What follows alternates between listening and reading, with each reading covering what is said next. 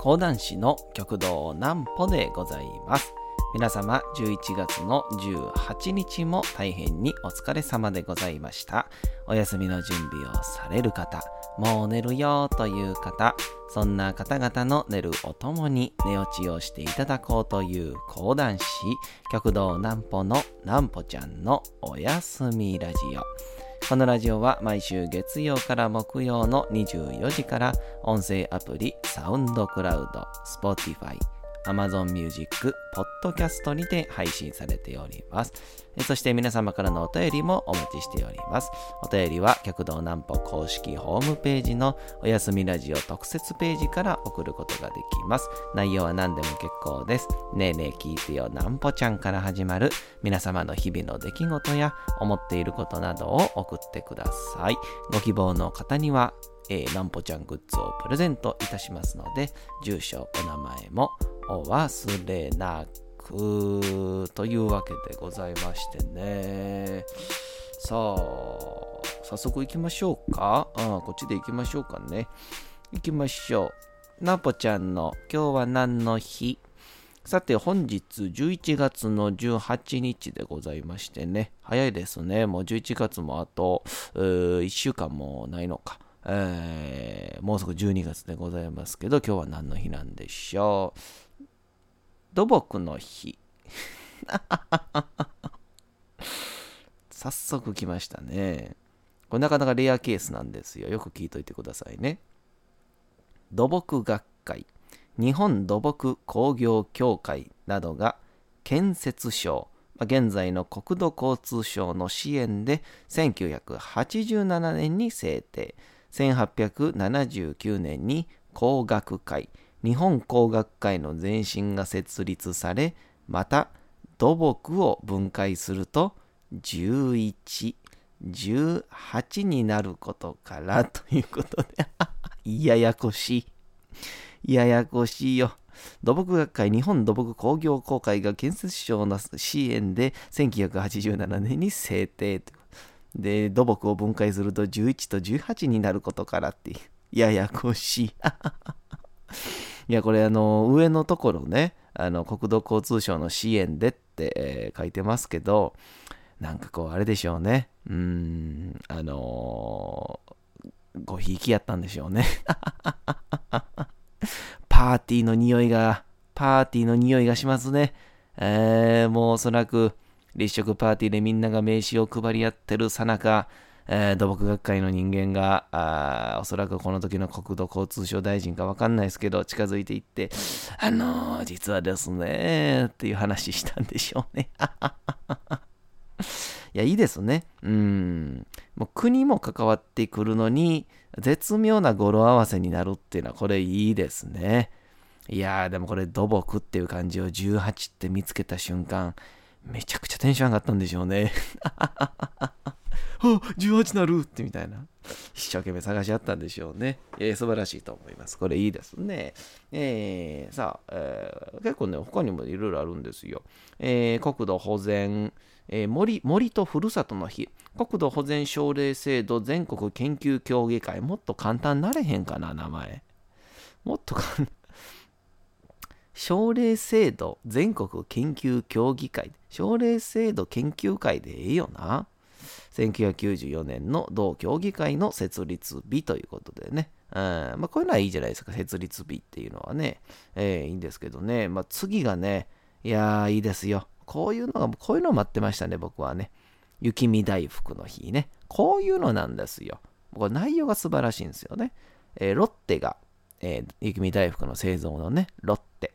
テが同社の製品雪見大福の PR のために制定。11月は「いい」の語呂合わせ、18はここからですよ。パッケージを開けた時に付属のスティックと2つの雪見大福で18に見えることから強引いいですね。やっぱでもね、これで企業やっていうところがもういいんですよ。そうなんですよ。で、この、頭にね、雪見大福の PR のためって書いてるから、もういいんです。これはもういいんですよね。日本土木工業協会が建設省の支援で1987年に制定。この支援っていうのがね、いいですね。大人の力動いた感じ。あともう一つがですね、カスピ海ヨーグルトの日。最近有名ですからね。日本にカスピ海ヨーグルトをもたらした家森幸雄京都大学名誉教授とカスピ海ヨーグルトを製品化したフジッコが制定。2006年のこの日2006年の11月18日、カスピ海ヨーグルトの純正種菌の、分布活動が100万人に達したということで、だからみんながこのカスピ海ヨーグルトを食べる、この100万人に、食べてもらえるだけのこのカスピ海ヨーグルトの菌ができたという、これあれなんですよね。だからこのよく言うビフィズス菌とかヨーグルト菌とかっていうのは普通のそんなにこうなんていうんですか、製造だとこの胃に入って胃の胃酸でほとんどが実は死んでしまうっていうのが分かってて、だから昔でもまあ言うてやっぱり乳製品やから健康にはいいっていうのは言われてたんですけど、でもこの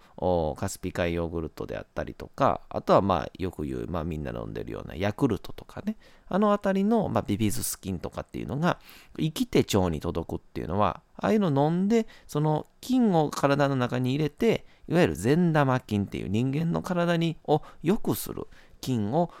体に入れて生きたまま、腸に届くっていう、胃で死んでしまわないという、そういうような菌をこの近年ルフしようといいますか、広めようという流れになってるみたいですね。そして最後が音楽著作権の日。1939年のこの日、日本音楽著作権協会ジャスラックが設立されたということで、これすごいですよね。今このジャスラック暴れ放題なんでしょ。いやまあこれはまあ言うてね、このぐらいまあジャスラック頑張ってくれないと、違法アップロードみたいなであったりとか、好き勝手がはびこるんで、言っちゃいいのかなと思いますけど、音楽の教科書とかに言い始めたっていいい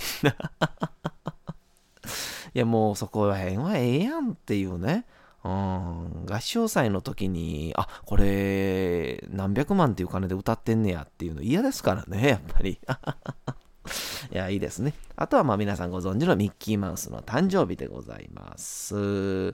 さあそんなわけでございましてね、11月の18日になりまして、で今日なんかねいろいろと僕もやってたんですけど、なんかの新聞のコラムを読んでて、である先生のこのなんかね、エッセイし、その人は詩人なのかな、詩を書く、エッセイとかも書く先生なんですけど、めっちゃ面白くて、その記事が小学校の時に、存在をしたものって、今どうなってるんだろうっていうものに思いを馳せてみたっていうのを書いてて、なるほどなと思って、でその先生が一番初めに出したのが黒板消しあるじゃないですか。こうね、黒板書いた後にこうわーってチョークを消すやつ、もう今でもどんどんあれも減ってるんでしょうね。チョークの石灰があんまり良くないっていうので、体に悪いというより手が荒れたりとかね、服も汚れたりするから非効率やっていうことで、最近はもうホワイトボードになったりとかなってるらしいんですけど、でも今でも黒板使ってるところはそういうね、黒板消しでこうわーって拭いてね、でそれをこう溜まるじゃないですか。そしたらそれをこう、なんていうんですか、こう昔の学校のとかやったら、ほうきの先とかでこうパンパンパンパンパンパンパンパンってこう叩いて、このチョークのね、この黒板消しのやつをパンパンパンパンと叩いてね、なんかそれが学校のなんていうんでしょう、ベタなワンシーンみたいな感じやったんですけど、でもそれが僕たちのぐらいの時になると、もう黒板消しクリーナーっていう、そのうーんってめちゃくちゃ大きい音出るんですよね。もうその近くで喋ったら、ほんまもう電車通ってる時ぐらいのデシベルっていう、そのもう全然喋れなくなるぐらいの、そのぐらいのうーんっていう音なのに全然吸わへんっていうなんかね、多分まあまあ皆さん脳内でもおそらくイメージはできてると思うんで、まあ、あんま概要は話さないんですけど、こう上に乗せるじゃないですか。で、うーんって鳴らすじゃないですか。で、吸引始まるでしょ。で、僕たちはこのそこの上で擦れって言われてるから擦るんですよね。上をね、一生懸命ね。そしたらこう下でこうって吸ってる感じがするわけですよ。でも実際問題、そこのじゃあ吸い込み口に手とか当てても1ミリも吸ってないんですよねで、当時のイメージで言うと、学校の先生とかに、いやこれなんかその吸うから優しくやっててもええんやろとかって言われたら違うと。その溝に黒板消しのチョークを削り取るようにこすれって言われてグー押してね、もうどんどん緩い、そのなんかもうたくさん使ってる黒板消しになってくると、もうどんどんね、ふにゃふにゃなっていってね、どんどん破れていったみたいな、その記憶がありますけど、っていう風に黒板消しクリーナーって今どうなってんねやろうなっていう、まあもうおそらくもしかしたら知らない子もいるのかな。まあ田舎とかやったら、まあ僕なんか実家田舎やったんで、まあまだ母校にはそんなんいっぱいあるでしょうけど、でも都会とかなったらおそらく今もう時期だってあれなんでしょ、電子ホワイトボードって言って、こう書くんですよね。わーって書いて、でなんか普通にマジックの黒いマジックみたいな感じで書くんですけど、それがもうポンって一発ボタンを押せば勝手になんかキュルキュルキュルキュルキュルキュルキュルってなんかこうなんですか、なんかなんやあれトイレの今思うとめちゃくちゃ汚いなっていうその低服タオルあったじゃないですか。ぐるぐるってこう回すやつ、あれ一周したらだいぶ汚いよなっていうタオルこんなコロナの期間絶対にやったらあかんようなそういうタオルが、タオルみたいな感じでね、みたいなね、そのタオルの話したいんじゃない、そのみたいな感じでぐるぐるぐるっと回って勝手に消えてくれるんですよ。勝手にね消えてくれるとともに、ここに書いたやつがそのまんま印刷ボタンっていうのをポンと押してしまえば、その書いてる状態の画面を印刷することができるから、わざわざなんて言うんでしょう、それを印刷してしまえばみんながメモ取る必要もなければ、後で、ちょっと写メ取っといてっていう、そんなこと言う必要もないっていうような、そういうのがもうどんどん学校にも取り入れられてるって話を聞いて、まあいいことやなと思いましたよね。だって学校のチョーク、あれだ黒板である意味もないですからね。そもそもがね、ホワイトボードでいいわけですから。で、意外とあれチョー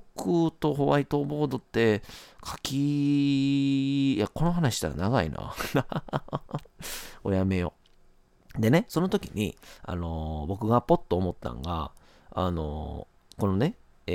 ョークがよくこの危ないみたいなことよく言うてたじゃないですか。で、あれはなんか昔は石灰を使ってたと、あれを吸い込むと良くないからっていうのがあったんですけど、でも最近はもう全部あれカルシウムで作られてるから体に害はないんだよみたいな話は聞いたことあると思うんですよ、どっかでね。で、その時に思ったんが、プールに入る時にね、学校のプールですよ。プールの後の国語の授業絶対寝ちゃうで有名なプールですよ。で、なんか女子が着替えてるっていう、今思うとあんなにハーレムな状態はなかったのに、なんであの時何も気づかずに平然と自分が恥ずかしがって着替えるだけに集中してたんやろうで有名なプールですよいいのよ、そんなことは話さなくてもね。で、それで何か忘れたなプールでね、初めになんか芋みたいに現れるとかあるでしょなんていうの、塩素入った水みたいな、あれなんか今もうないらしいですね、あれね。なんか昔はそのあれこれ違うのかな、蟯虫検査とはまた違うのかな。でもそこまで今の時代もう汚くないっていう、人間がこれすっごい、まあ、めちゃくちゃ失礼な発言なんですけど、昔ほどやっぱり、トイレであったりとかも、まあ、紙ないし、食べてるものから最終的にはウォシュレットがついて、もうトイレに行こうがそんなに、汚い状態で、出てくる人はもちろんいないのはもちろんですし、さっきのその食べるものって言った通り、食べるものに対して何かこう菌があるようなものを食べることがなかなかないので、そのさっきの言った善玉菌とかそういうのではなくてね、よろしくないものを食べないのでっていうので、もう塩素のところに使って体を消毒しなくてもいいんだよみたいな感じになってるらしくて、でそれはあらもう時代よなっていう、もう自分たちが当たり前やったことはもうそこにはないんよなってのは思いましたし、でも僕何よりもね、もうあれ絶対あかんやろうと思ってたんが、目洗うでしょ。プールってもちろんやっぱりこう消毒の塩素的なのがね入ってるから、なんていうんですか、普通の方のプールね、25メータープールとか30、50メータープールとか、目を洗わないといけないんですよね。でこうプールとかのところに目を洗う用のこう水を出すやつあったじゃないですか。なんかこうなんとかこう根元の水道から一本出てきて、こうなんていうの、さすまたみたいになってるやつ、そのなんかがたいのいい Y みたいな感じのやつあったでしょ。あれがね、僕ね、よく目薬でもそうでしょ。目薬でも水道水で目が痛いとともに、あんま水道水そんな直接目に当ててええもんでもないわけじゃないですか。なんていうんですか、その、消毒も入ってるやろうし、塩素も入ってるやろうしっていうので、それをましてや勢いでですよ、めちゃくちゃ勢いあるでしょ。あれもうビシャーっと出るでしょ。でちょっとね、蓄水とかで、これ蓄水で伝わるのかな、夏休みにプールみんなで行けるやつあったじゃないですか。地区で集まってね、プールに行くみたいな。あの時とかもうみんなで遊んでましたけど、もうあれもうめちゃくちゃひねったらもう4メーターぐらい飛ぶんですよ。水って4メーター言い過ぎかな、3メーターぐらいかな、ビヤー飛ぶんですよ。めちゃくちゃ飛ぶんですよ。でもその勢いのやつを僕、水道水を目にぶち当ててるって考えたら危なすぎるやろと思って、だから多分ね、今ね、あれなくなってるんじゃないかな。いや、もしくはもうちょろちょろちょろになってるかですけど、いや僕ね、あれじゃなくても絶対ね、目は洗えると思うんですよね。まあ目を洗いなさいということを意識させるためのものなのか、わかりませんけど、そうで、学校ってもっとなんかもう変わってて、もう、皆さんこれ知ってるかわかんないですけど、座高ってあったじゃないですか。身体測定行って身長測って体重測って、まあなんかいろいろあったんですけど、その一つに座高があったじゃないですか。座った状態でこう上からカポンと落とされるみたいな。で座高が高ければ高いほど、足が短いみたいな。で座高が低いと足が長いみたいな。そんなんあったんですけど、今座高がないんですよ。今もう座高ないんですって。でなんで座高ないんですかみたいな話を調べたら、もうこれ理由がすごくて、なんでなくなったかっていう理由が、意味がないことが分かったからっていう座高を測ったところで何の意味もないってことが分かったっていうその尾てい骨っていうんですか、この尾てい骨、お尻までの長さを測ったって、何の価値にもならないってことが今やっと分かったっていう何のために測ってたんやっていう。で小学校ってもう言ったらうん千で、中学高校合わせると言ったらうん万という数の座高を測るやつあったわけでしょ。あれ今どうなってんねやろなと思って、いやちょっとあれは衝撃でしたね。ちょっと皆さんもね、ぜひ身の回りに各年代層でね、今頃あれどうなってるんだろうとか、今やるんでしょうかみたいな、そんなんがあったらですね、ぜひとも、ねえねえ聞いてよなんぽちゃんに、送っていただければありがたいと思います。そんなわけでございまして、本日はそろそろあちらのコーナーに行きたいと思います。それではお次のコーナー行きましょう。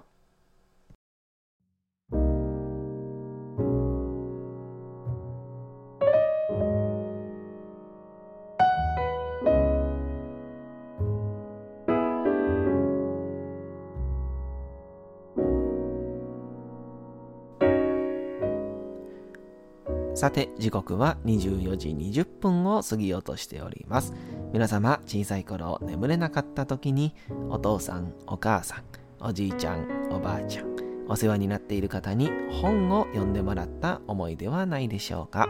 なかなか眠れないという方のお力に寝落ちをしていただければと、毎日美しい日本語の響きで綴られたさまざまな物語、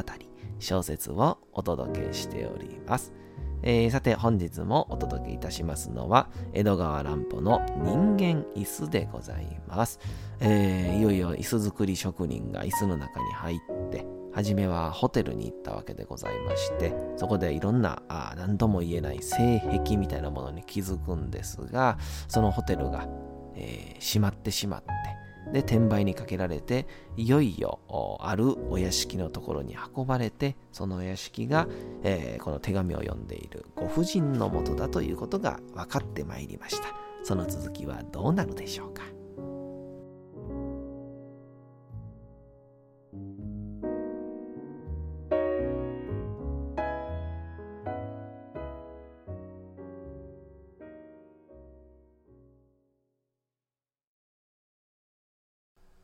人間椅子、江戸川乱歩。私はできるならば婦人の方でも椅子の中の私を意識してほしかったのでございます。そして虫のいい話ですが、私を愛してもらいたく思ったのでございます。でもそれをどうして合図いたしましょ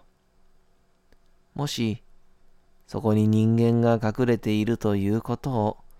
あからさまに知らせたなら、彼女はきっと驚きのあまり、主人や召使いたちにそのことを告げるに違いありません。それではすべてがダメになってしまうばかりか、私は恐ろしい罪名を着て、法律上の刑罰さえ受けなければなりません。そこで、私はせめて夫人に、私の椅子をこの上にも居心地よく感じさせ、それに愛着を起こさせようと努めました。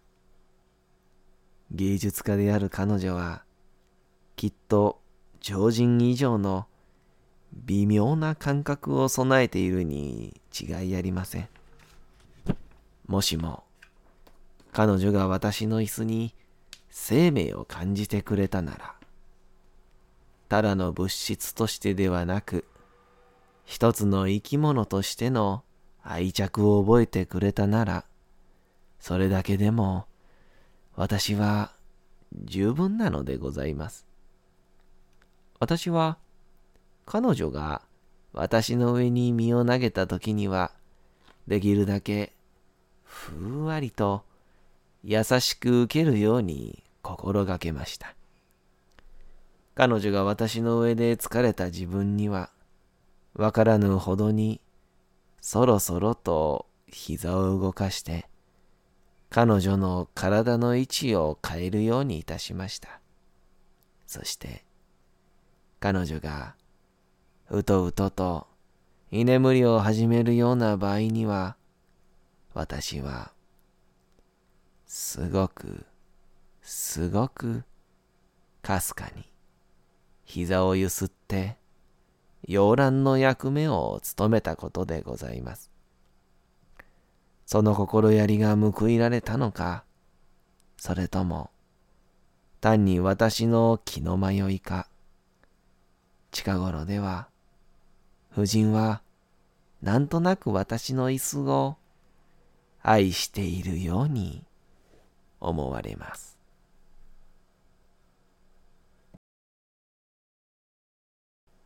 さて、本日もお送りしてきましたなんぽちゃんのおやすみラジオ。改めてにはなりますが、このラジオは毎週月曜から木曜日の24時から音声アプリサウンドクラウド、Spotify、Amazon Music、ポッドキャストにて配信をされております。また金曜日24時からは極道南歩の YouTube チャンネルにておやすみラジオとは打って変わって南歩ちゃんの夜更かししちゃっていいじゃないと題したライブ生配信を行っております。チャット機能などのコメントもいただきながらの生配信ですので、ぜひともお越しください。そして皆さんからのお便りをお待ちしております。お便りは極道南歩公式ホームページのおやすみラジオ特設ページから送ることが可能です。内容は何でも結構です。ねえねえ聞いてよ南歩ちゃんから始まる皆様の日々の出来事や思っていることなどを送ってください。送ってくださったご希望の方には南歩ちゃんグッズをプレゼントいたしますので、住所お名前もお忘れなく。お休み配信 YouTube ともどもにチャンネル登録をよろしくお願いいたします。さて、というわけでございまして、11月の18日も皆様大変にお疲れ様でございました。明日も皆さん街のどこかでともどもに頑張って、夜にまたお会いをいたしましょう。南歩ちゃんのおやすみラジオでございました。それでは皆様おやすみなさい。すやすやすやー。